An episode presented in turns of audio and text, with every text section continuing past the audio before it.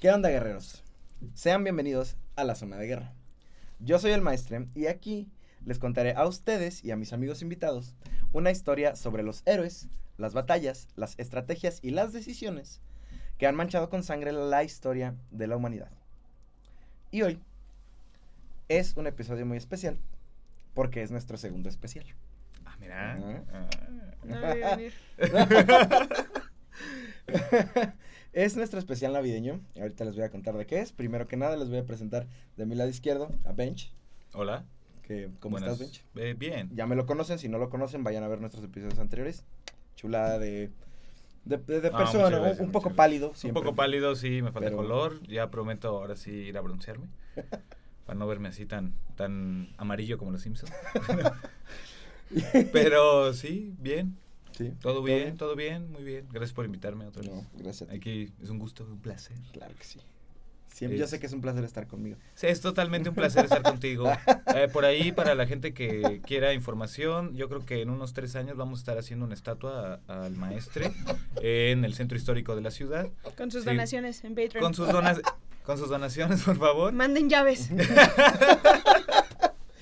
Entonces está por decidir si va a ser de papel maché o de, De papel bronce, ¿no? Entonces, Estamos pensando en las- bronce Sí. porque el Depende de es un poco más exigente, Sí, es sí, sí. exigente. es Depende exactamente. depende de. Ay, güey. Y de mi lado derecho, a un regreso triunfal. Después de haber estado con nosotros casi toda la primera temporada. Viene a cerrar la segunda temporada. De mi lado derecho, Fer Revueltas. ¿Cómo Sí. estás? Ya decidieron pagarme otra vez y aquí estamos. Un placer estar con ustedes, los extrañaba.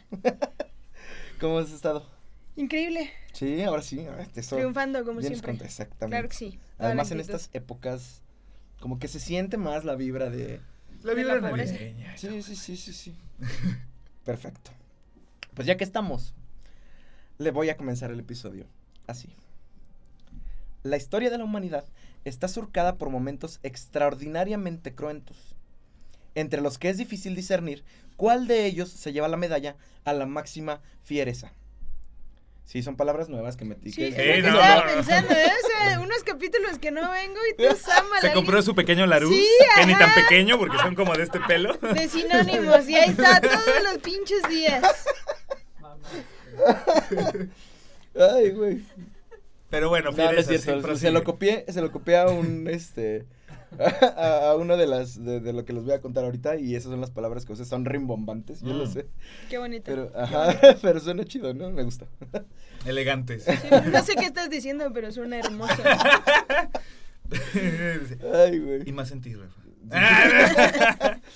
Sin embargo, así como la crueldad y la barbarie pueden ser consideradas entre comillas naturaleza humana, humana, al mismo tiempo la amabilidad, la empatía y el deseo de paz son parte de la duali- del El Voy a volver a repetir. Es que ya dijiste unas palabras muy bonitas y se te fue todo el pedo, ¿ves? sí, ya me confundí mucho. Sin embargo, así como la crueldad y la barbarie pueden ser consideradas, entre comillas, naturaleza humana, al mismo tiempo la amabilidad, la empatía y el deseo de paz son parte de la dualidad indiscutible de las personas. A veces, el ser humano tiene salidas inesperadas a situaciones desesperadas. Pequeños resortes que aplican la chispa adecuada en el corazón y lo vuelven más amable. Solidario. o generoso. Las palabras fueron avispas. Este guion lo escribió Enrique Bumburi. Ahora entiendo. Ahora entiendo todo, es que ya quiere. Baby, bl- baby boo. No, ¿cómo este o sea, este fue como una conjunción que hice este y fue una conjunción que hice ahora sí de, de un señor muy rimbombante que no, ahorita creo que apunté el nombre por ahí. Después escribí yo un pedacito y esta última parte la escribió Héctor J. Castro. Un- Mi director de tesis dice que eso es plagio, pero está bien, continuamos. Este, saludos. Yo no, poseo los derechos. No me Eh, censures. ¿Cómo estás? Este, ¿Cómo dijiste Castro? ¿Quién? o- Héctor J. Castro, me gustó mucho, hice una pequeña reflexión sobre eh, la Navidad y, y, y- y treguas que se han hecho en la Navidad, que es de lo que vamos a hablar. Ya, Sí, Sí, digo, a ya nosotros nos sé. gustan los putazos. Y nosotros aquí esperando. Nosotros aquí esperando La cuando sacan emoción acá. y ya la- chingó a su Los madre. cuernos de chi, güey, ¿cuándo se dispara? Yo creí que seguimos Ay, con. Aníbal y todo el pedo. ¿Cuánto tiempo me fui? Así Han que cambiado las cosas, Sí. ¿verdad? hoy les voy a contar la historia de tres treguas en Navidad. Tres tirites, Tres- trigues, trigo en un trigal. Así es.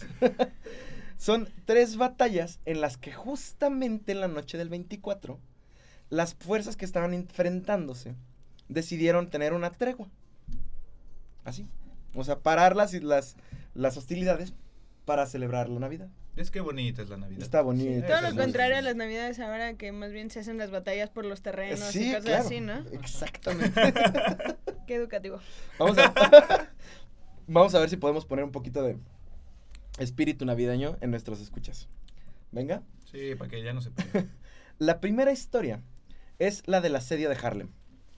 Este asedio de Harlem tuvo lugar entre diciembre de 1572 y julio de 1573 en el marco de la Guerra de los 80 años, que era una guerra entre los Países Bajos y España. Ya vamos a ver un, un episodio sobre esta guerra que también está bastante interesante, la verdad.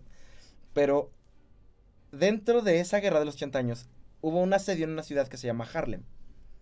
En esa ciudad, esto es lo que pasó. Se establece el asedio por don Fadrique, hijo del tercer duque de Alba, gobernador de los Países Bajos. Y para el día 18 de diciembre se habían situado, habían situado la primera batería de cañones y precipitadamente el día 20 dan el primer asalto al Rebellín, que no sé qué es el Rebellín. El rebellín, ¿no? Rebellín. Pues ahí ¿A al poco no han ido al rebellín? Es como ir al tepetongo, es algo así, ¿no? ¡El Tepetongo! Suena como rebellín. Patrocínanos. tepetongo. Patrocínanos Tepetongo. Ya no existe Patrocínanos. Tepetongo. Ya murió Tepetongo. Sí, ¿no? es que ya quebró. Sí, según yo que Por eso puedo hablar de sintonizar. Pero no nos van a cobrar. No Ahí nos sí van a cobrar nada. Así no va a haber derechos de. Bueno, este asedio fracasa y obliga a don Fadrique a establecer un asedio en toda regla sobre alrededor de una ciudad que pues, no sé, porque ahorita no me interesa, estamos hablando de Navidad. ya lo sabrán cuando Ajá, vamos a sabrán todos cuando- los datos de aquí, ¿no? Y No es les que- voy a decir ni siquiera qué es Nada, es que, es que además de eso, Búsquenlo ustedes, flojos. Oye, no seas así. Pues es que fomentan en sus escuchas así que sean autodidactas. Claro. Sí. ay, acuérdense que en este podcast siempre hay tarea. Ahí está la tarea. No, hombre. Hasta que llegue el episodio de los 80 años, ya van a saber todo lo que significa hasta Rebellín. Eso Ok. es la primera- Hasta ahorita se aguantan. Ajá. Ay, güey. Bueno, según Héctor J. Castro, el ejército español y el organista, o sea, Don Fadrique de los, de los Países Bajos, ¿Tocaba el órgano? ah, no sé si sí puede ser. ¿Quién sabe? O sea, ahora sí ya te valió madres, ¿verdad? El organista, ¿por qué organista? No sé, así decía. Miren, aquí está. La verdad es que sobre esta, sobre la batalla de los 80 años hay muchísima información. Que no leíste. Pero sobre la. no, exact- exactamente. Exactamente. No leí nada. Absolutamente nada. Sobre esta. Pero. Pero sí es. Ay, me va a dar algo. Sí es una tregua de la que no hay prácticamente ningún registro. El único registro que yo encontré sin tener que pagar dinero Fue el del organista. Sí. fue según precisamente. el. Fue precisamente según Héctor J. Castro. Ok. Eh, el, al, al que ya cité hace poquito, ¿no? Este, y lo único que escribe Héctor J. Castro sobre esto es que este es un asedio, digo, esta es una tregua que prácticamente nadie conoce y que hicieron una tregua de dos días que se cumplió a rajatabla en ambos bandos para el 24 y 25 de diciembre. O sea, ese día dijeron no laboramos, Ajá. este, ¿me van a pagar doble o...? Así es. La cosa es que esto... o, sea, es que o sea, me van a pagar doble o triple porque mira, la neta es que este rifle pesa y traigo hambre y la neta es que si no me pagan, no lo ven mi nómina reflejado, me voy a mi casa. Y no ha llegado además el aguinaldo. No ha llegado el aguinaldo. Sí, sí, sí, no, sí, es que antes los, este, ¿cómo se llaman? El Los SAT. derechos humanos están muy, muy, muy, muy, muy deplorables. ¿eh? Por eso existieron los sindicatos después. Ay, viva, no. eh, viva Stalin. Ahora entiendo, ahora entiendo. Ahora entiendes, ¿no? sí, ya. Sí, pues necesitaban Ya un sindicato, tu- tu sindicato de los soldados de Rebellín y de los lugares raros de donde va este güey a y pelear. Y re- organistas Sí, porque y los Rebellín organistas unidos. en ese día tienen varias chambas, ¿no? Sí, sí. Las iglesias y todo. No puede ser. los villancicos. está- Incluso sitiados y sitiadores montaron un improvisado mercado en el que intercambiaron toda clase de cosas, remojándolo todo en cerveza y vino. Para luego, Ah, bien. Punto para el rebellín. así- Cada quien, porque yo no sé si quiero remojar todo en cerveza y vino. Pero miren quién soy yo, nunca he estado en un rebellín. quién sabe. Será como antes, como no, no, no había chance de calentar Ay, tu ay, café, ay. pues en la cheve, ¿no? Y la cheve se tomaba caliente. ¿Calentabas tu café en la cheve? No, tu pancito lo metías en cheve en vez de café. Ah, puede ser. Ay, no, no. Señor director, haga algo con esto. Bueno, volvieron en dos días después, o sea, justo en cuanto se terminó la tregua, la pactaron legalmente, o sea, prácticamente fue como el 24 al 25 nadie chambea, Simón, así, siendo enemigos, ¿no? Y con la misma naturalidad, volvieron el 26 a intercambiarse cañonazos, manodobles y estocadas en las brechas de las murallas. ¿Ves por qué hay que pagar doble a sus empleados? Sí, Si no, Hay que nos ¿Quieren ganar la guerra? hay que Saquen la feria, perros. Así es. Esa es la primera historia. Muchos detalles. No, Muy no, específica. Sí, ya sé que... es Muy, que- Como muy, eh, se estaba peleando alguien, no estoy muy seguro por qué ni dónde, pero dijeron que el 24 y el 25 no, y luego cotorrearon ahí. ¿Cómo no? No sé, No estoy seguro. Hubo pro- pisto, creo, dicen. Les juro que... de-. Remojaron algo en Ajá, pisto, ajá. recuerdo, yo recuerdo. No sé qué, bien, porque no leí, pero Ah. algo así decía. Es que me siento muy mal, yo también por esta parte, porque les juro que de las tres batallas que, que puse aquí, de estas tres treguas, Esa es la más detallada. no, es, la, es de la que más busqué. O sea, sí busqué, le, le eché ganas para buscar, y sin pagar, o sea, gratis no encontré ni madres, nada más que esto, este último párrafo que les, que les entregué. Estuvo muy bonito. Que me robé. Todo se roba de internet, ahí ustedes si no le quieren decir robar, pues ya. Pero el internet es para eso. Se va, Eh. se va a enojar el señor Wikipedia, eh. y- De hecho, no, en Wikipedia no aparece nada de esta tregua. Ah. Sí, ajá, si No, no, no está es ahí, es falsa. No, no Si es está en falsa. Wikipedia, no Esta, es real, más, güey. hasta leí, no, sí. Escri- les- ¿Está en Facebook? escribí, escribí en Facebook Es un tampoco, evento, ¿no? es un No, evento pues en tiene que. Facebook. No, entonces es falso. Como las relaciones Está falsas en que un no libro, en Facebook. está en un Está en un libro, mensaje de encontré el WhatsApp. nombre, encontré el nombre del libro. El libro se llama El asedio de Harlem, una crónica de 1572 a 1573. En el tomo de Guerreros y Batallas 79, escrito por Carlos Carciner, Car- Carnicer. Pero ese libro no lo encontré nunca gratis. Tenía que pagarlo, no me dio tiempo, ni lo iba a pagar. ¿Por La qué neta. Pues porque no iba a llegar a tiempo, de todos modos. O sea, este guion lo hice hace por codos. Sí, sí, sí. Totalmente Pero, correcto, señor Bueno, director. existe. Ahí Siempre está, la, ahí está la cita. Si alguien va a buscar ese libro y lo quiere leer, va a ver. Y se lo quiere regalar, por favor, para que pueda leer más para sus guiones. Les prometo que para el próximo año, igual y se los pongo. Regálenselo de. Navidad al maestro, por favor.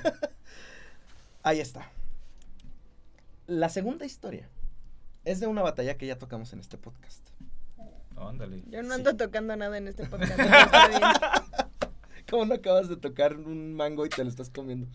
Los de Spotify no me vieron, güey, pinche chismoso. La batalla de Stalingrado ha alcanzado una de las mayores cuotas de espanto por su implacable dureza, por el prolongado martirio que sufrieron sus protagonistas y por el aterrador añadido de las gélidas temperaturas. Sí, me estoy poniendo bastante poético otra vez, porque esta historia ya vimos que, mira, no buscaste información, pero qué bonito La redactaste, güey. Sí, muy padre, muy padre. e- es que sí busqué bastante y me quedé con la versión que más me gustó. Obviamente puse mis partes de lo que en, en- en- organicé bien las ideas. Y esta segunda, yo creo que es la que casi, casi copy-paste, casi, casi. Y, y se nota porque el cómo escribe este autor, eh, que les dejo en los comentarios, porque ya no, me- no, no puse su nombre, la cagué. Pero es, es muy poético. Entonces esta segunda es bastante más poética. A ver. a Qué ver. romántico. Ah, porque aparte, Con a- esta voz tienes que hacerle. a Fer le encanta que traiga un poemita. Entonces esta Sí. segunda historia es como poética. Ah. Para que Fer se burle de ella al final. Sí, solo, solo vine por eso. Eso fue lo que prometieron. ¿no? Ajá. Entre junio de 1942 y febrero de 1943, alemanes y soviéticos mantuvieron una pavorosa confrontación sobre la que se ha escrito mucho y que ha inspirado incontables historias, películas, canciones, etc. Cántate algo. Venga. O Stalingrad, no sé. Poliushka, pole. Pero ya como sí, villancico, güey. güey. Tienes que darle así el giro. Es canción de la de. URSS. Ropopom pom. Rapapam. Stalin, no sé. Algo ahí. Stalin, no nos mates, por favor. Porque tú eres muy irreductible. Ah, durante los ocho meses que duró la carnicería, murieron cerca de dos millones de personas entre civiles y soldados. Esa es nada más la introducción. Esto lo vimos a fondo en el episodio de Stalingrado. Vaya nivel, está bien chingón. Fer no lo ha visto porque a ella, si no le pago, no viene. Sí, y no lo veo tampoco. A mí denme dinero y los veo si Que quieren. se vea la pasta. Sí. pues, ¿Cómo ves que pues, la, la batalla pasada? Pues no, fue- faltó la pasta, hija.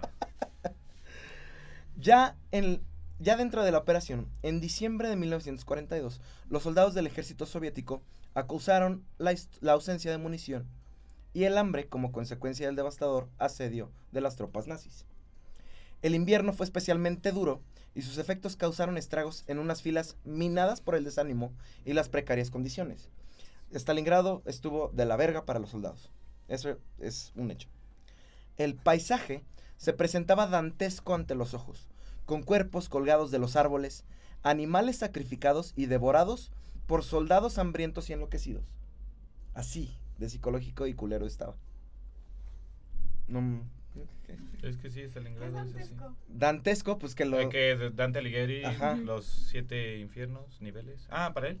Ah, Ah, sí. o sea, este, da- que nos expliques, maestre. Dante ver, Alighieri. Dante Alighieri es, las dos palabras. Mira, Dante Alighieri. es, es recursivo y muy, eh, muy expresivo con, con- con su escritura. O sea, muestra panoramas bastante específicos sobre cómo él pensaba que eran las cosas. En este caso, en la Divina Comedia en el infierno. Ujú. Por ejemplo, en uno de sus, de- en su libro más famoso. niveles.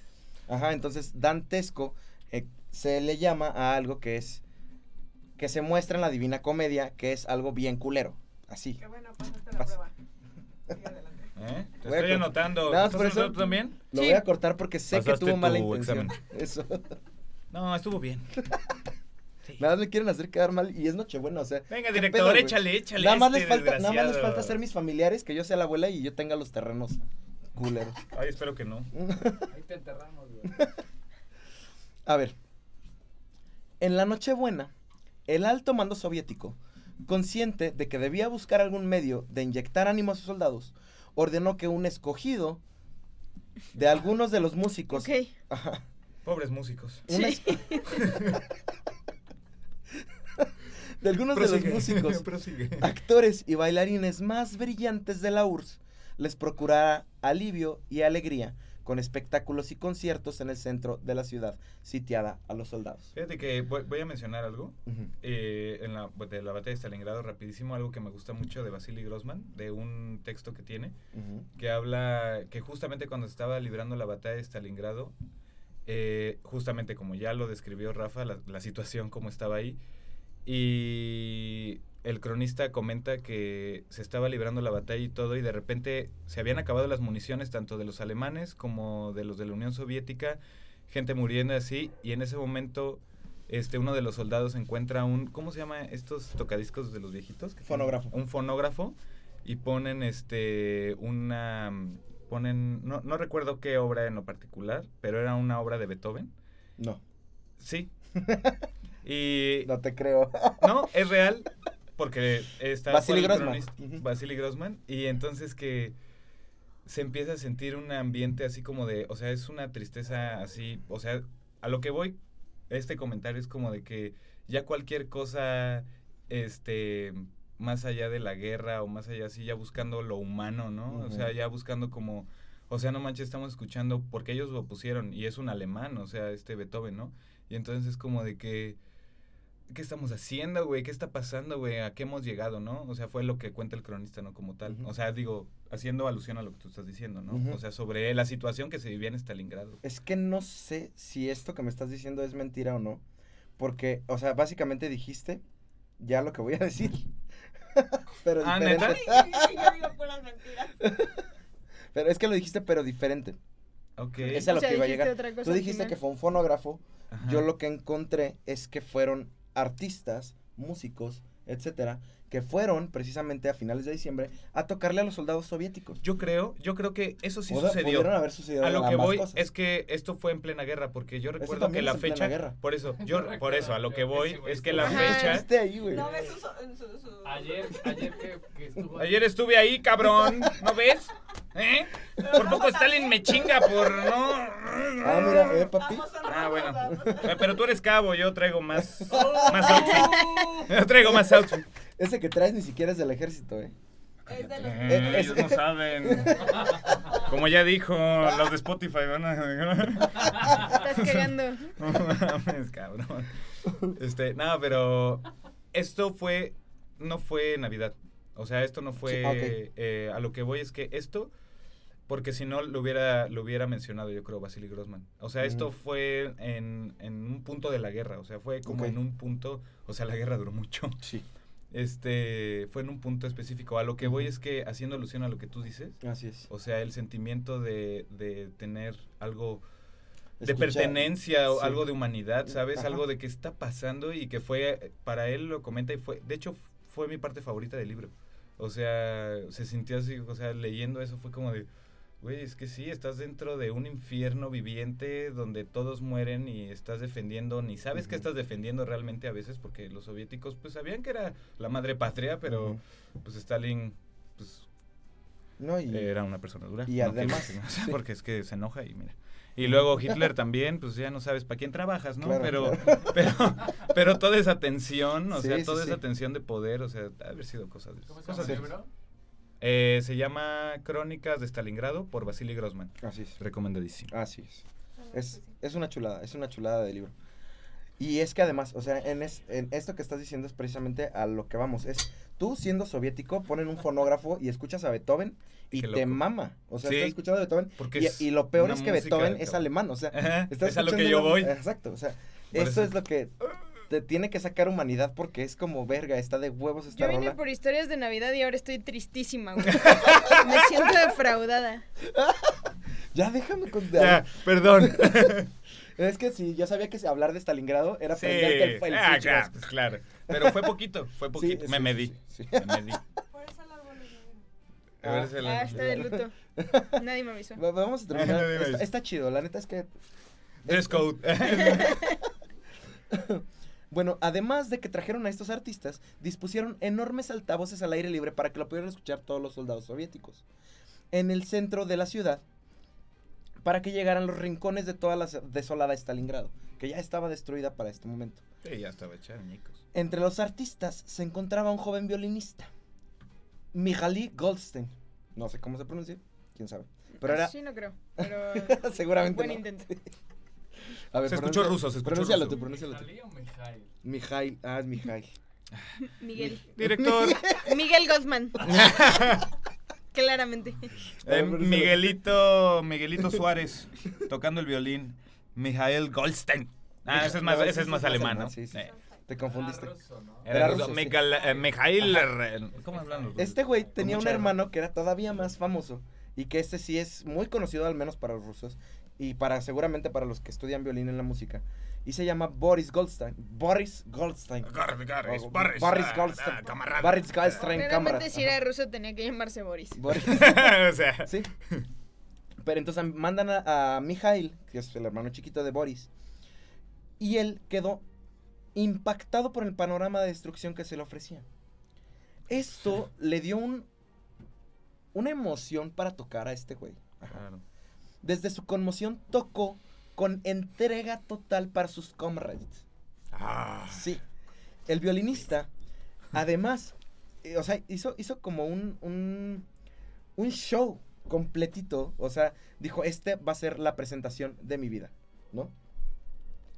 El violinista apeló a, las- a- a la sensibilidad de sus comrades con canciones populares rusas en violín.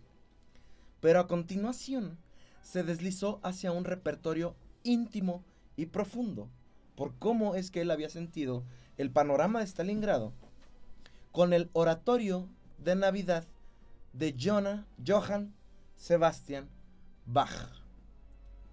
Yo creo que si se hubiera echado alguna de capaz de la sierra, lo hubiera hecho más feo, güey. Ahora sí, fierro, parientes. A pesar, bien. a pesar del desafío que entrañaba interpretar música alemana en las trincheras soviéticas, sobre todo en Stalingrado, la batalla más sangrienta de la historia de la humanidad, nadie protestó. Es que, eh, fíjate, fíjate. Nadie. Fíjate. Digo, a mí que me encanta la música, ¿no? Ya sabes. Sí, sí, es músico, Bench también. Hace O sea- pizzas y es músico. Una cajita de monerías. dale, dale. Mamma mía, vende. Mamá. Sin playera, obvio. Oye, no, pero No, man, no, es que es lo man, bonito, es lo bonito de la música, es lo bonito de la música. Ya nada más. Fiesta, Ya está. fiesta. No, pluma, no, ya ves, o sea, o sea, no. Que venga intentando abrir su corazón. Sí. No vale verga, baila. Perdón, perdón. Sigue, sigue. sigue. No, pero es que es lo bonito de la música, hombre. La verdad es que sí. O sea, es como cuando vas a un concierto y. Bueno, a mí me pasó una vez que fui a un tributo de Pearl Jam, a mi primer tributo de Pearl Jam al que fui. Y eh, fue en, en la encrucijada, me acuerdo bien. Y llegué y así, pues empecé a tomar y vi un don, así, neta, así como un cincuentón. Así dije, verga, ¿qué hace este don aquí, güey? No, no, no tiene hijos que cuidar o algo, güey. Sí, porque Pearl Jam es solo para chavos. güey. Güey, ¿qué pedo? Es como Trix, solo para chavos. Bueno, bueno, pero pues uno piensa así como, pues usted tiene obligaciones, señor, no joda, ¿no? Y pues ya, la neta, pues entre los whiskies y la canción de Jeremy ya la están... Sí, claro. Ya estamos ahí cotorreando, ¿no? Claro que sí. Pues sí, está sí. padre, o sea, la música se trata Es que es otra, es otra cosa. O sea, realmente, eso pasó, güey. O sea que, eh, güey, el músico alemán Bach, o sea, legendario, además. No, o sea, es el maestro de maestros. Exactamente. Un soviético reconoce músico que fue a darles ánimos a sus camaradas. Para darles ánimos y viendo el, el panorama, toca a Johann Sebastian Bach. Y se escucha un silencio en el campo de batalla, sepulcral, güey. Un silencio devoto de apoyo a la música. Qué loco. Así es. Es ahorita como el, el pianista que fue historia real, que ese güey solo se salvó cuando un alemán escuchó que él tocaba el piano. Ujú, El alemán le mamaba el piano, le mamaba la música del piano. Y le pidió una canción, no me acuerdo cuál canción era. Ah, no, le- eh, una de Chopin, Sí. pero una de Chopin. ¿Ah? Chopin, Chopin. Chopin. Chopin. Ah, eh, Chopin para los del Conalep. Le- Chopin. Y lo respetó porque tocaba bien la música y por eso lo Es que así pasa. Ese, ese es precisamente. Es que tengo, este, no chistes, anécdota, los juro, se los juro. Yo viví ahí. No, una Yo vez. soy ese pianista. Una vez. No, no, yo soy ese pianista, ¿no ven mi nariz? Ah, sí. No mames. ¿Qué O sea, ya, o sea, tengo una, más, más nariz que cara. No, este, una vez sí me pasó que yo venía de tocar, un- así de un tributo, traía mis instrumentos y estaba un retén, o sea, literal, o sea, es que sí pasa como que los músicos por eso son buena onda. Ah, y llegué al retén y, y pues, la neta sí venía bien Le pedo. pidieron 200 varos y dijo, no quiere mejor una canción. ¿No quiere mejor una de José José? ¿Ah? Te subiste al camión y dijiste, "Oye, yo podría estar robando, pero aquí les veo una Pero rola. aquí les voy- Buenas tardes, yo podría estar robando así, podría estarles este, quitando todo su dinero, pero no vengo a cantarles una bella canción. Pero les voy a robar el corazón. Oye, a la próxima, este, sí, a- ojalá. acompáñame, acompáñame, eh, ahí nos dividimos. Este, Bueno, sí, sí, pero sí. no, es que está cagado, porque Sí. la neta es que los policías, La o sea, la, la sí. neta yo estaba bien pedo, y los policías, ¿y qué? ¿De dónde viene? No, vengo de trabajar, oficial, traigo todo el equipo aquí, pues, literal, ah, ¿a poco eres músico? ¿Y cuáles te sabes? Yo de "Ah, chiquita ¿sí? tenía una guitarra. Ah, sí, te, te lo juro, cosas así.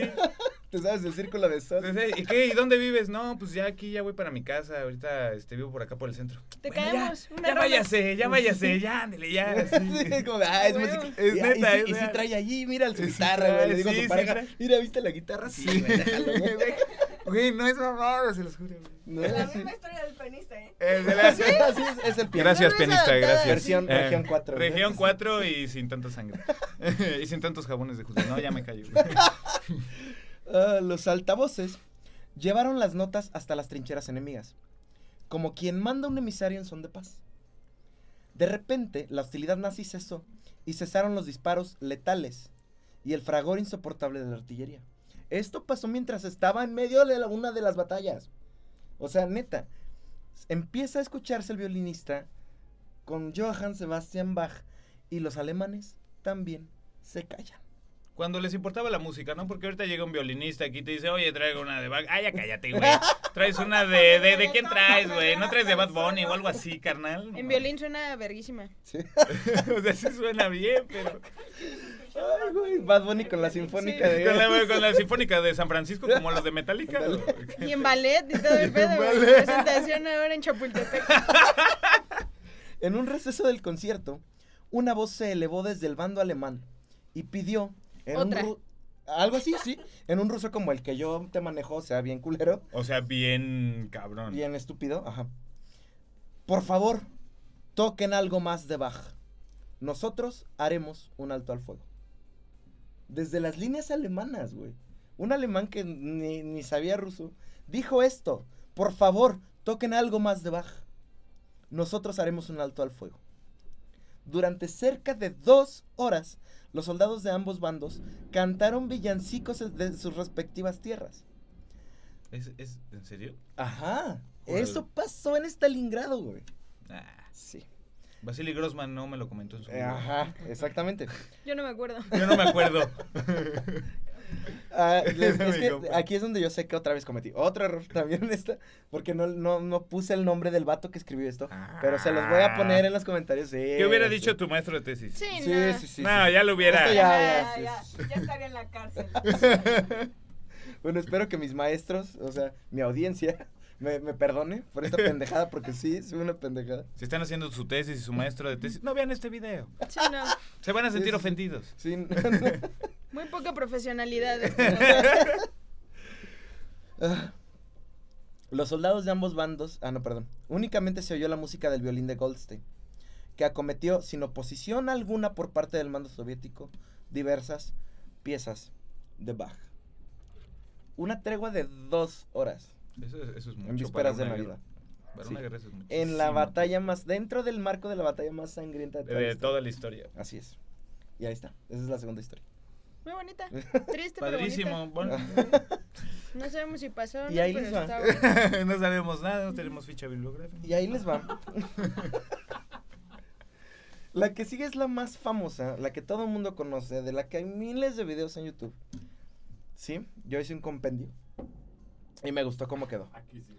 Ajá, así. Sí, est- esto está mejor que lo que van a ver ahí, sí. Se los juro. Ah, Sí, papi. ah, ¿a poco sí. Sí.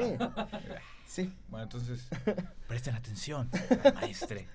Esta tercera historia siempre me gusta cerrar con la mejor historia que pues, la verdad es que esta es la más famosa por algo. Es, es muy Eh, con... tiene Conmovedora. mucho feeling, es Feeling. conmovedora. sí, Conmovedora, sí, a esa era la palabra. El pues es que si decías com no podía llevarme a otro lado, ¿no? Es que... Com- Com- Comercial. Con... Pendio. Pendio. Punto com. Copenhague. Ah, a lados. Compa. ya, compa. Salud, salud. Esta, saludcita. Saludcita Salud. por la última historia. Señor director. Sí, sí, sí. Para los que nos escuchan en YouTube hicimos un ponche navideño. Navideño. Digo, perdón para los que nos Sabe a escuchan. Rodolfo el Reno, cabrón. Calentísimo. Eh, pues no, nada más es gin and tonic con mango. Pruébenlo, la neta está chido. Luego vamos a hacer ahí este nuestro podcast de cómo hacer un, De recetas. un mango navideño. Con Rafa con su burrito de soviético. De chef. De chef. Únicamente de chef, así de chef. Tienes tantos estilos. Esta, esta, esta es la más famosa y esta es donde la busques es la que se considera la tregua de Navidad. La tregua de Navidad. Búsquenlo así como está. Y esta es. Esta es esa tregua. La tregua. Sí. La tregua de Navidad. La tregua de- Esta es. Esta es. Esta es la tregua de Navidad. Esta es. Esta es la tregua. O sea, hay muchas treguas. Esta es. Esta la- es. Es que esta es. sí. ¡Hombre! Esta es. Esta es. ¿No? oh. ¿Estamos de acuerdo? La tregua de Navidad Esta es esta, ¿no? Es esta. Es esta, cabrón. En otro idioma. This is- is- This tregua. is the tregua of uh, Navidad. fucking Christmas. Fue una serie de ceses al fuego no oficiales. No oficiales, esto es muy importante.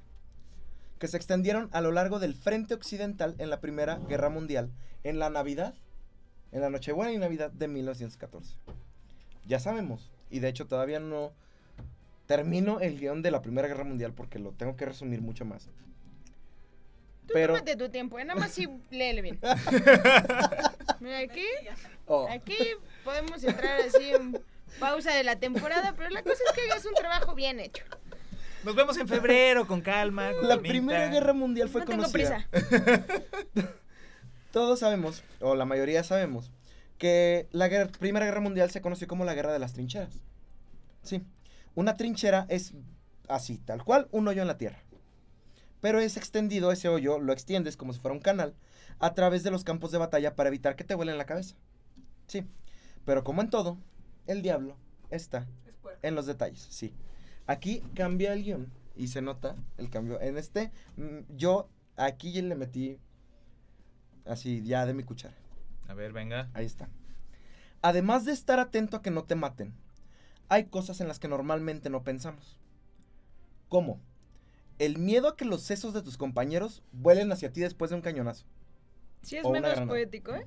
Claro. Hasta ahorita. Sí. Eh, no se le da la poesía. No. No, yo no soy poeta, ni escritor, ni mucho menos. yo soy herrero, por si no sabía. Ah, ya, ya, ya, ya. Sí, sí, sí. El olor de las letrinas. La cantidad de ratas que invadían el suelo sangriento y lleno de lodo sobre el que tenías que recostarte para dormir. Eso es la Primera Guerra Mundial. La cantidad de cigarrillos que se fumaban para sobrellevar las situaciones más desesperantes. Las iniciales de compañeros caídos talladas en la madera. Las caminatas interminables. La espera constante de ser llamado a tu muerte en una carga directa las ampollas en las manos después de cavar todo el día, el frío de las mañanas de invierno, el famoso pie de trinchera, y como ecosistema general, toda guerra es sufrimiento, crueldad y muerte. ¿Qué es el pie de trinchera? Sí. Como pie de atleta, ¿no? el pie de trinchera es Pie de soldado, ¿no? Te decía de pie de atleta. Es cuando Era el pie de, así le decían a ese hongo, ¿no? El- traigo, traigo pie de soldado. traías botas, o sea, si alguno ha ido a un concierto en el que llueve mucho y es un terreno pues terregoso, ¿sabe? Que te llenas de lodo los pies. Esto, pero por meses. ¿Cómo? ¿Qué específico y qué white chicken sonaste, güey? Así como solo te puedes llenar así los ¿De pies de trincheras y estás en un concierto y güey. Traes botas. Fue la. Sí, ajá, güey. Cual- cualquier persona que salga así y haya tierra, no, no, tienen que estar en un concierto. Como cuando vas a ver a Massive. Attack y ya eh, traes pie de trinchera y la chingada. Más o menos. No. A, a, a El la pie- pista de tu patio trasero te vas a llenar de miedo. El pie de trinchera es cuando se te engangrenan los pies porque siempre están mojados y llenos de tierra y lodo y todo. Entonces, después de cierto tiempo, si se te engangrenan los pies, eso es pie de trinchera. Estoy burlando de ti, güey, dale. Le tenían que cortar los pies a los soldados. cuando- en, en la El mayoría de señor los casos, director es mágico. se les tenían que cortar los pies a los soldados. Como en los conciertos. Ajá, y esto fue. Exacto, güey, en el concierto. Puta, güey. Es para. No mames, no O mames. sea, es que siempre es muy bueno en tus analogías, pero ahora sí te fuiste, güey. La neta sí. se Bueno, perdón. Sí, ajá. Es que yo ni siquiera voy a conciertos. O sea, fue- vomitaron. En esa analogía fue en la que Es pensé. herrero, no va a conciertos. Los herreros no van a conciertos. Bueno, Ni camina en tierra. Sí, no, no. nos alcanza. sí. Ay, ay, ay, ¿Otra vez nos vamos a pelear, Rafael? ¿Ya ves cómo te dejé la pierna, Todavía tiene otra. Todavía tiene otra pierna, ¿verdad? Cámara.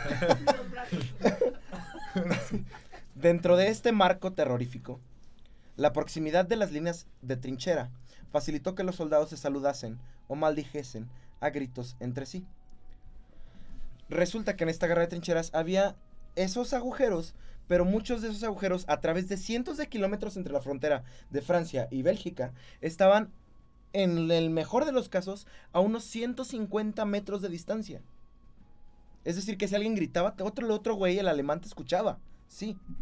Y había algunos que estaban hasta a 30 metros de distancia, disparándose en las Sí, cabezas. Tienen miedo.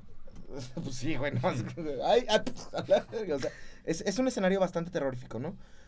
Los hombres, dentro de este marco, eh, resulta que a finales de noviembre, diciembre, todo el mundo estaba cansado de la guerra. O sea, ya sabías con qué unidad te estabas enfrentando, cómo estabas este, peleándote, como todo.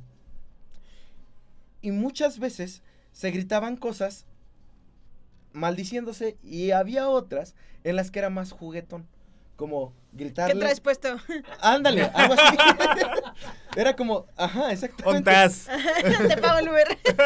Solo son 30 metros. En los registros de la guerra hay casos de alemanes preguntando sobre noticias de las ligas de fútbol. Ah, güey. Ajá, así de gritándose. En, en- obviamente en su inglés malo, le preguntaban a los británicos, eh, ¿y qué pedo en el partido de tal por cual? Desde noviembre. En la, o sea, así de, de- de desgastados tenían la Primera Guerra Mundial a, a los soldados que estaban pues casi casi besándose, pero con, ba- con balas, güey. O sea, imagínate un beso de una bala. Tiempo. Sí. ¿Es la primera o la segunda guerra? Primera Guerra Primera, Mundial. no, la primera es... Sí. Es que la segunda estaba mundial, ¿no? En la segunda hubo, hubieron Juegos Olímpicos. Ajá. Y hubo un mundial que cancelaron. Tuvo que haber- o sea, y se hubo un canceló el mundial, mundial. ¿Los Juegos se canceló el no mundial. Pero sí lo No. hicieron. De hecho es polémico. Ese es un buen tema, ¿eh? Para la Segunda mundial. Guerra Mundial hubo un mundial, pero en la este en Alemania, en la Alemania nazi. Ujú. Pero hay unas cosas ahí. Ese es, ese es un tema extenso. turbio, Solo jugó pero Alemania y ganó. lo de- Sí, no, es que pues el, el deporte, vive el deporte. Ah, Todo el ah, tiempo no, el sí. deporte. pues, eso. Y es que no creas, o sea, en estos momentos también el fútbol era algo, era, era el, si ahorita es el rey, era más el rey, sobre todo para, para los británicos. No, y les encanta, pues los británicos Exactamente. De hecho, hasta, hasta en el, en el ejército se les, mo- se les, como todos sus soldados eran muy jóvenes, esto también es bastante representativo de la Primera Guerra Mundial, como todos los soldados eran muy jóvenes, se les hacía entender las cosas para que, para que hicieran las cosas más eficientemente, se las daban en términos de fútbol. No les decían que eran sus enemigos, sino sus adversarios, a los que tenían que ganarles. Y como el deporte por excelencia era el fútbol, del fútbol. hacían ese tipo de analogías en el ejército. los, los británicos Ajá. son el fútbol. Exactamente. Y, y buscaban, mm, por lo general buscaban atletas para reclutar, o sea, las primeras... Claro, y, de y tiene sentido, ¿eh? Y tiene Así sentido es. porque un atleta, pues que es fuerte, es, este, no Mamado. tiene, Así pues es. está, o sea, puede ir mamado. pues, sí, mamá. Guapo, barbón, bien parecido. David Beckham, ¿dónde estás? Sí. En Oye, siempre. moda, pero... Sí, no, o sea, pues obviamente, pues como tienen todo, este, tienen condición física y todo esto, es lo que claro, buscas en un soldado. primero, claro. Claro. No sé si voy a meter mi cuchara ahí. No, ¿no? ya, ya. Prosigue, maestre. Proseguiré. Prosigue. Un fenómeno inusual que creció de- en intensidad también fue la música. En los sectores pacíficos, porque no en toda la franja, o sea, acuérdense que estamos hablando de que las trincheras eran eso, o sea, güeyes viéndose y pudiéndose gritar a través de cientos de kilómetros. Imagínate la cantidad de gente. Sí. Tan solo en el bando británico eran 355 mil soldados desplegados en trincheras y en una sola franja de trincheras. Sí. En los sectores pacíficos de estas franjas de trincheras, no era raro que las unidades cantaran por las noches. A veces deliberadamente con miras de entretener o burlarse suavemente de sus oponentes, en ambos bandos. De hecho, los altos mandos, que habían prometido que la guerra terminaría para diciembre, enviaron por parte de la princesa María, del, parte de- del bando británico, un regalo de Navidad. La princesa María es la que hace las galletas Marías. Es su mamá, creo. Tenía ganas de joder. No. no. Es su mamá. Eh, lo dije porque tenía ganas de joderlos, que se pone bien serio. Los 350 mil, cinco- los 355 mil, 355 mil, perdón, perdón, perdón, perdón. Ese chingamadral de soldados británicos que peleaban en el frente recibieron, porque la princesa María le dijo a todos los demás que estaban viviendo en. Inglaterra y Francia, oigan, mándenles algo. Mándenles algo porque es- son épocas navideñas, la nostalgia crece, se baja la moral, están peleando en épocas en las que normalmente están con su familia esta gente.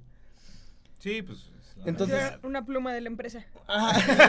Una taza. Sí. Y el termo. El mejor soldado. ah, yo quería que sonara bonito lo que les enviaron. No, pues no. Sí.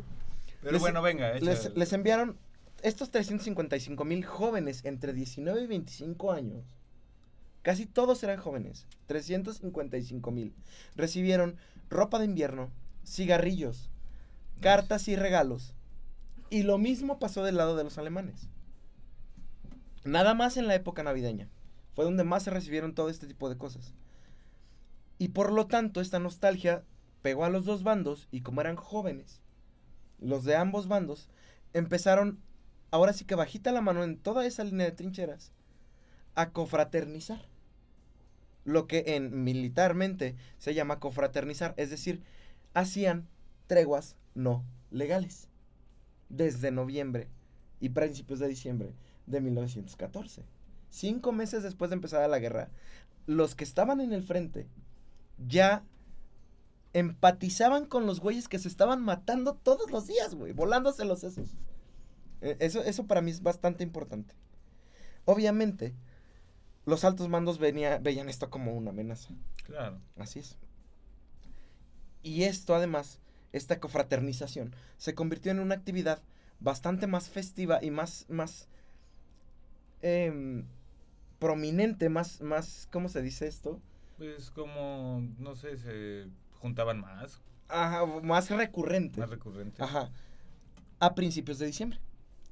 Hasta que en la tarde del 24 de diciembre de 1914, las tropas alemanas, desde su lado, comenzaron a cantar, decorar sus trincheras, cantar villancicos y decorar sus trincheras con luces y árboles de Navidad. ¿De dónde sacaban los árboles? ¿De dónde sacaban las luces? ¿Dónde Explícame. conectaban las luces? Exacto, eso yo también me lo pregunté. ¿De la trinchera? Yo también me lo O pregunté. sea, los güeyes que hacían las trincheras ya eran así como los pinches, este, güeyes que hacen albercas. Ya, así le ponían sistema de luz y todo el pedo. A huevo. No, pues gente preparada, ¿no? Más que Súper, nada. Sí. Eso, yo también me lo pregunté. Así había niveles de Sí. trinchera de lujo. Una trinchera de barrio. De Infonavit. Trincherita de Infonavit, güey. Trincherita. El baño al de lado del horno de la cocina, cabrón. Esta trinchera del Infonavit. En medio de tu cuarto. En medio de tu cuarto, sí, al lado del pinche acá del, del trono. Ay, güey. Eh, De hecho, el árbol de Navidad es algo que está bastante arraigado en Alemania y que de hecho fue Alemania la que la inculcó en toda Europa y después en América. ¿Ese es El árbol de Navidad. ¿Viene de Alemania? Sí, y sí, Ah, y eso no también sabía. Santa Claus. El, ¿Datos duros? eh, no estoy seguro. no estoy seguro que, que sea un dato duro, pero según yo, de donde más fuertemente vienen los inicios de Santa Claus es de Alemania y el árbol de Navidad, sí. Ah, Ese sí es dato duro, en Yo donde... he escuchado que era de. Coca-Cola, pero... Sí, yo también. Mira, ¿Quién era de los Estados Unidos? Ah, no, Coca-Cola fue el primero. Sí, Coca-Cola fue el Ah, que... sí, Y también los osos. Los dos polares, Ellos claro. Sí, sí eran osos, pero de otra marca. eh, obviamente los, los, ¿cómo se llaman? Los ingleses no sabían qué significaba todo este desmadre del árbol de Navidad y la chingada. Pero resulta que dentro de esa misma noche estaban gritando treguas con los británicos, los que podían hablar inglés. Decían, mañana no trabajamos. Sí. estaban felices, güey. Claro Mañana es no 12 de diciembre. el 24. Ah, ¿Dónde La están los noche del cohetes para la 24? virgencita? La noche del 24 empiezan a cantar villancicos los alemanes. Y los ingleses empiezan a cantar también en su idioma villancicos. Precioso, güey, en medio de un campo de batalla. ¿Te imaginas esa chingana? Sí, estaría muy raro. El primero en reconocer lo que cantaban los alemanes fue Franz Hunter. ¿Qué Era- nos cuenta Franz? Franz Hunter. Franz, ¿qué, Ajá, qué- qué- eh, qué no, fue, eh, ¿Pero es nos el registro que hay del primer soldado que reconoció qué es lo que cantaban los alemanes, fue dijo, güey, o sea, Franz Hunter dijo, güey, no mames, eso es Noche de Paz. Franz Hunter era políglota. No, era un soldado Sí. raso. Ah, Pero, Pero en- adivinó, pero, adivinó pero la estaba... melodía, pero por el no tono, No güey. ¿no? el vato Fajta, fajta, fajta. Eso, eso. Ah, chale. ok. Ah, Dijo, ay, No, güey, es sí, Noche no de creo Paz". que la haya adivinado, güey. Al chile. Al chile dijo, no tengo idea, voy a escribir en mi crónica. Ah, pues era noche de paz, güey. En sus propias palabras. Y cito. En sus propias palabras. Noche de Ahí Paz. está- le estás dando la razón a Franz. En las palabras de, de Franz Hunter. Le estás dando la... ¿Qué pedo, güey? Ay, güey. Nuestros chicos dijeron, Salud. vamos a cantar con ellos. y sí se pusieron a cantar con ellos. O sea, hubo un momento en el que cantaban el mismo villancico en idiomas diferentes, güey. En la noche, estuvo de huevos, claro. Tú estuviste ahí. Por un momento. Ah, no es cierto, estoy mamando. No, el que siempre está en esas noches eres tú. Ah, sí, sí, porque Sí. soy bien pedo. Mira, la verdad Pero es no que te les voy a acuerdas, decir- eh, seguramente te pusiste pedo. Es que ¿sabes qué, me, ¿sabes qué me pasa? Me gusta el coto. Voy a todos los cotos. Intento no faltar. Pero me pongo bien cuete, Una que así otra como vez dice así mi, mi- amanecido en una trinchera, así. ¿Te pasa? Es que uno no sabe dónde va a acabar la peda. De repente tus amigos de, eh, brother, tú eres mi brother. Lo conoces hace Hablan tres alemán. minutos, hablamos alemán según nosotros. No, o sea, y cotorreo. ¿Eh? Pasa, Sí. pasa. Y haces camaradas. Quiero mencionar que en el ejército, confraternizar con el enemigo está a un pasito de lo que se considera traición. Sí, claro. Es un delito que se paga con un consejo de guerra y con la ejecución. Ajá, sí, sí. No puedes confraternizar con el enemigo como ley en el ejército, sí. Sí, pero... Confraternizar. O sea, sentir empatía y llevarte bien con Y tu fíjate, ¿eh? y voy a, como que voy a hacer una conclusión está ahí, chistosa de esto. Igual y por eso Hitler empezó con un nacionalismo y después se hizo Hitler, porque primero había que, Sí. que hacer los Antes no era Hitler, nacionalistas. Antes, era antes, ¿qué? Hitler. Hitler, Hitler estuvo en esa guerra. O sea, ¿Quién es Hitler? antes Él de ser. Hitler, es que dijiste, Hitler se hizo Hitler en esa guerra. Ah, no, Hitler. Ah, Hitler- ok. Ajá. O sea, Hitler Antes, lo que ¿quién pudo haber... era Hitler antes? eh, Hitler fue un soldado de la Primera Guerra Mundial. Sí, yo sabía. Pero a lo que voy es que. A lo que voy yo es que, más allá de esto, por eso yo creo que inculcó primero el nacionalismo de, de tu pueblo, para que no pasen estas cosas. Sí. antes de, que, Sí, antes de ir a atacar a alguien más, ¿no? Pero, pero X. Fíjate. O sea, de hecho Hitler estuvo presente. Sí, eso fue un soldado. Ajá, era un soldado raso eh, mientras pasó este tipo de cosas. Y él lo Seguro vivió. a él no le quedó su ropita, güey, y se emputó. Sí, dijo, pues no, a chingar no- a su madre. no había rastrillos así, na- Esto no navajitas para hacerles su yo cuadradito. no te y dijo, pedí esto, Santa "No Claus. Creo que el güey, lo, el güey lo único que quería era un kit de limpieza. Le hacían falta jabones.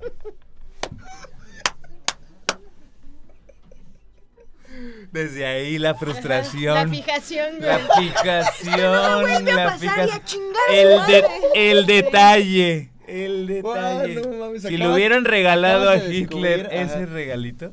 Acabas de descubrir por qué se convertía a los judíos en jabones. O sea, Su historia de villano. Cabrón. Su historia de archienemigo. Sí. Ahí empezó, Ahí con las manos sucias.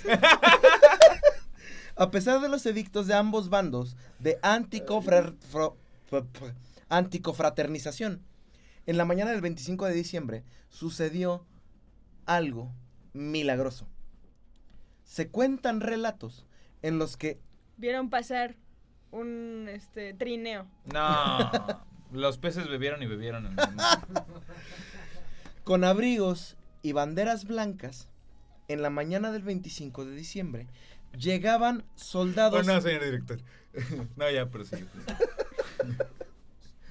O sea, soldados alemanes salieron de sus trincheras en el 25 de A ver qué les habían regalado a los otros. Prácticamente eso. Mascullando palabras en inglés. We no shoot and no work today. Así con, a- con acento. Excelente Ajá. acento, ¿eh? Así de culero como yo hablo. You not work today. Ajá. Bueno, yo no sé. Yo me imagino. La cosa es que hablaban de la verga el inglés. Pero les dijeron, alemanes. hoy-. O sea, y es que eran fueron, esas fueron decisiones de soldados rasos, no fueron decisiones de ningún este general ni de ningún No, pues ellos ya querían cotorrear. Ya estuvo. Mira, Sí, eh, pues ya lo que no querían era pelear en 25 de diciembre, güey, Navidad, güey. No disparamos ni trabajamos hoy. Otras fuentes dicen que decían, "We no shoot, you don't shoot." Si ustedes no disparan, si no- nosotros no disparamos, ustedes no disparan. Así. Y vinieron sin uniforme y sin armas.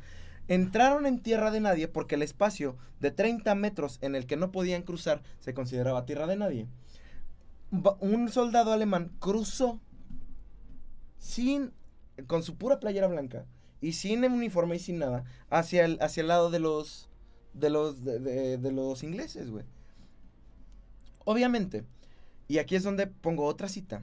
Leslie Walkington, que vivió eso, narra de primera mano. Y cito. Comenzamos a levantar la cabeza por encima de la trinchera, bajándola rápidamente por si nos disparaban. pero no lo hicieron. O sea, era una tregua de, de veras. Ajá.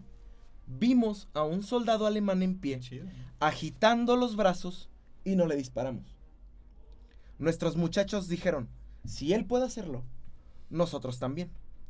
Entonces, cuando los ingleses también empezaban como a salir, como para decir, bueno, hoy es 25, hoy no nos matamos. El sargento mayor ordenó, agáchense. Pero nosotros le contestamos, cállese sargento, Chúpala. es Navidad. Sí.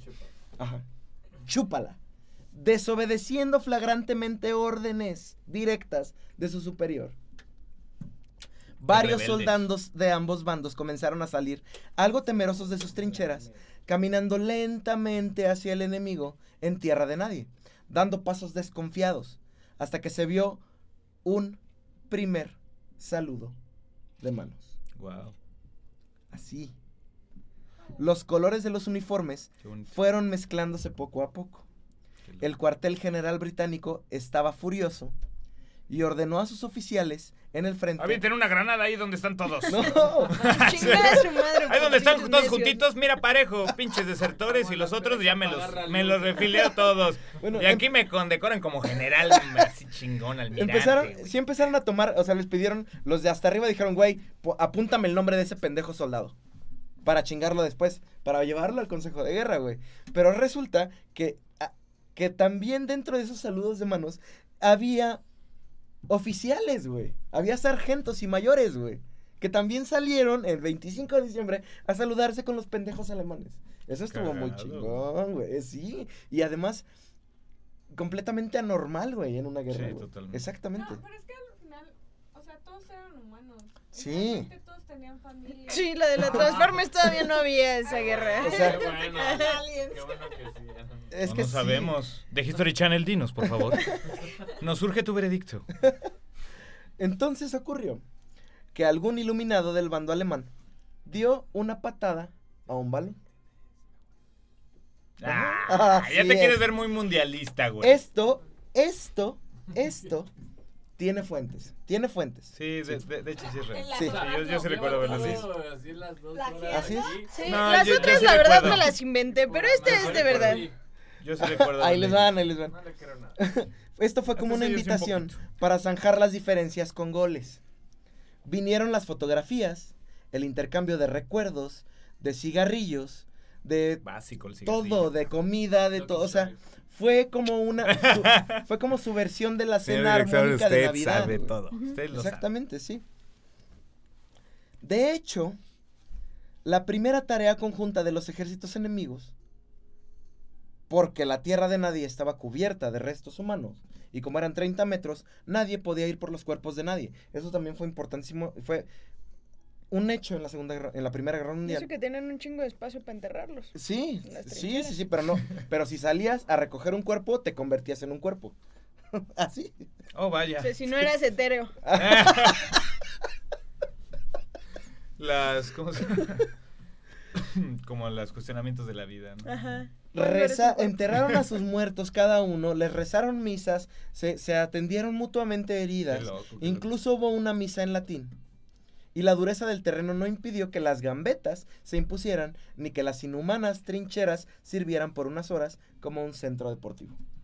Wow. El resultado del encuentro de fútbol fue que ganaron los alemanes 3 a 2.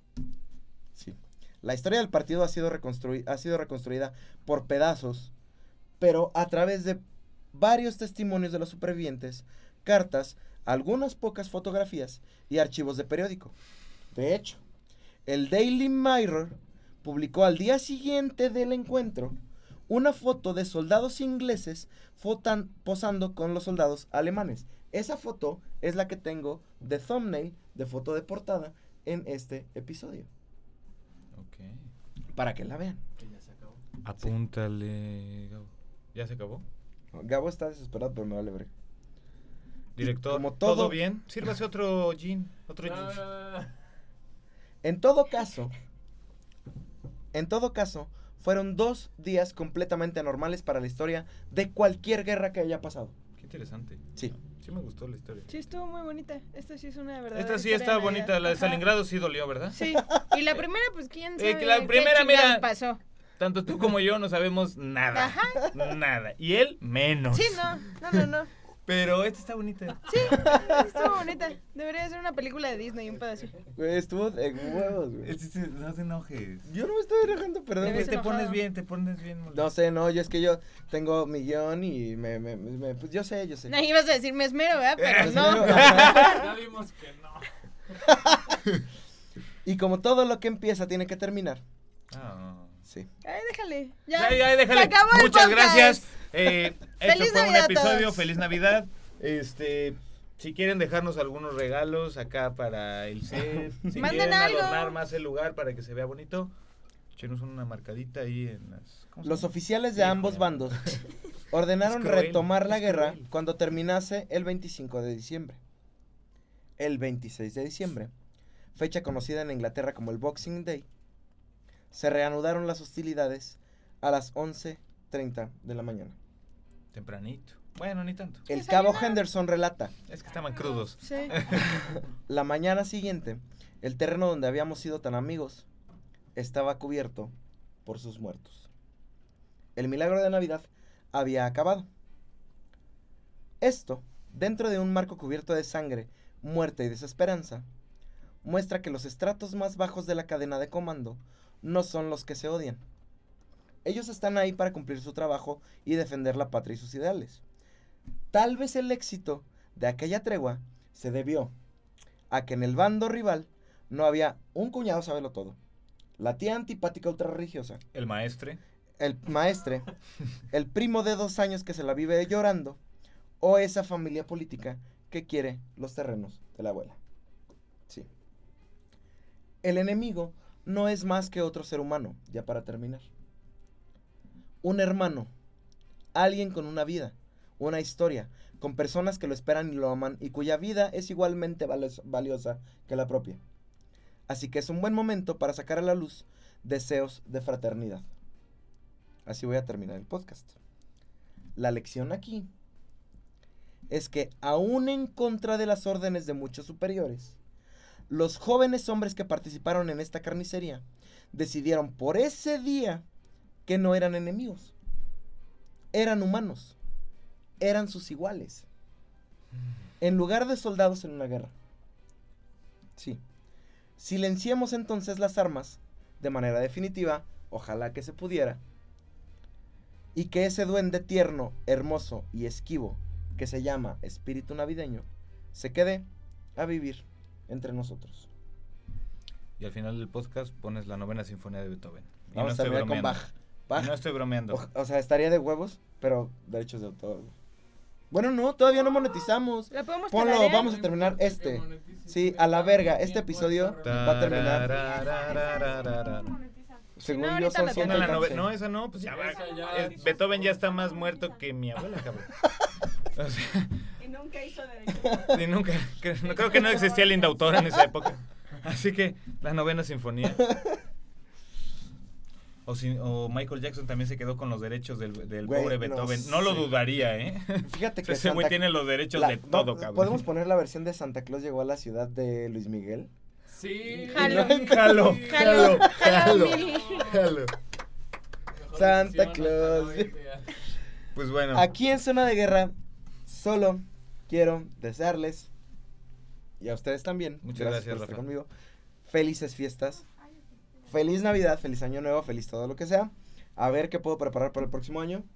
Pero en este, ese es mi deseo. Que depongamos las armas y mejor tengamos un deseo de fraternización. Entre los que sean, digo, es Me prácticamente me imposible. Yo sé, yo No, sé. no, Yo no estamos-. Pero Es que trae el sombrerito de la Unión Soviética. y Bueno, te- Se pone bien mal. te nubla. no se maten en Navidad, no sean culeros. Ya, güey. Ya, quítense los sombreros Sí, no, esto, soviéticos. esto no significa nada, son puros props. Pero um, ese es. Ahí es donde voy a. Terminar. Está bien despeina. Chale. No me pegues. Estoy despeinada. Ajá. Es que ajá, nadie ha visto ajá. mi cabeza, güey. Quería permanecer como un misterio. ¿Acaso eres tú, Daft Punk? Entonces, hasta aquí lo voy a dejar. Bendito Dios. Yo me despido. Fer, También me despido. Un placer haber estado con ustedes y felices fiestas, amigos. Bench. Felices fiestas, este, sigan tomando gin, está bueno. Este, bueno. y feliz Navidad, Ponche. Y gracias por invitarme, Rafa. Gracias, Fer. Gracias, Gio. Gracias, Gabo. Gracias a todos. Maestro. Esta es la- de las mejores épocas que hay. Feliz Navidad y tregua al fuego. ¿Cómo es? Tregua lo que sea. Tres tristes Tres treguas. tristes tigres graban esto en un trigal. Salud. Salud. Salud. Ya saben que si quieren, nos pueden seguir, escuchar y ver en redes sociales, en plataformas de podcast y en plataformas de audio, como Zona de Guerra Podcast. Si quieren que si hablemos de un tema en especial, mándenos un correo a zona, al correo zona de guerra podcast arroba gmail.com. Y fotos. Y fotos de patas ya habíamos quedado que todavía no. Pero, Pero ¿Por qué no? Ah, muchas gracias por escucharnos, muchas gracias por todo. Espero que les haya gustado. Si les gustó ya saben qué hacer. Bench. no, pues gracias. Este, feliz Navidad, reitero. Este, todos. y sigan pisteando. Está bueno el pisto. Chingón. Con esto cerramos temporada. Espero que les haya gustado esta temporada. Nos vamos a volver a ver más o menos por ahí de las últimas semanas de febrero. no es tanto tiempo. Si quieren que hagamos eh, episodios más seguidos, páguennos. Con dinero baila el perro y nosotros también. Así que nos vemos en la siguiente temporada. Eh, va a haber más cosas nuevas, muchas más cosas, mucho más todo. Aquí yo encontré un buen Dream Team. Así que esperen buenas sorpresas para este, eh, esta tercera temporada. Espero que la hayan disfrutado completa. Si no la han escuchado, escúchenla completa. Eh, no me gusta decir esto, pero me ha gustado mucho este proyecto. Así que si quieren y si pueden, denos un like en Facebook, en Spotify, en YouTube. Síganos en todos lados. No les cuesta nada. Y compártanlo si les parece interesante. Así que, pues ya. Igual si quieren mandar cartas de odio y este Todo es bien recibido. todo es bien recibido. No hay mala publicidad. No hay mala publicidad, no, no, nunca existió. Adiós.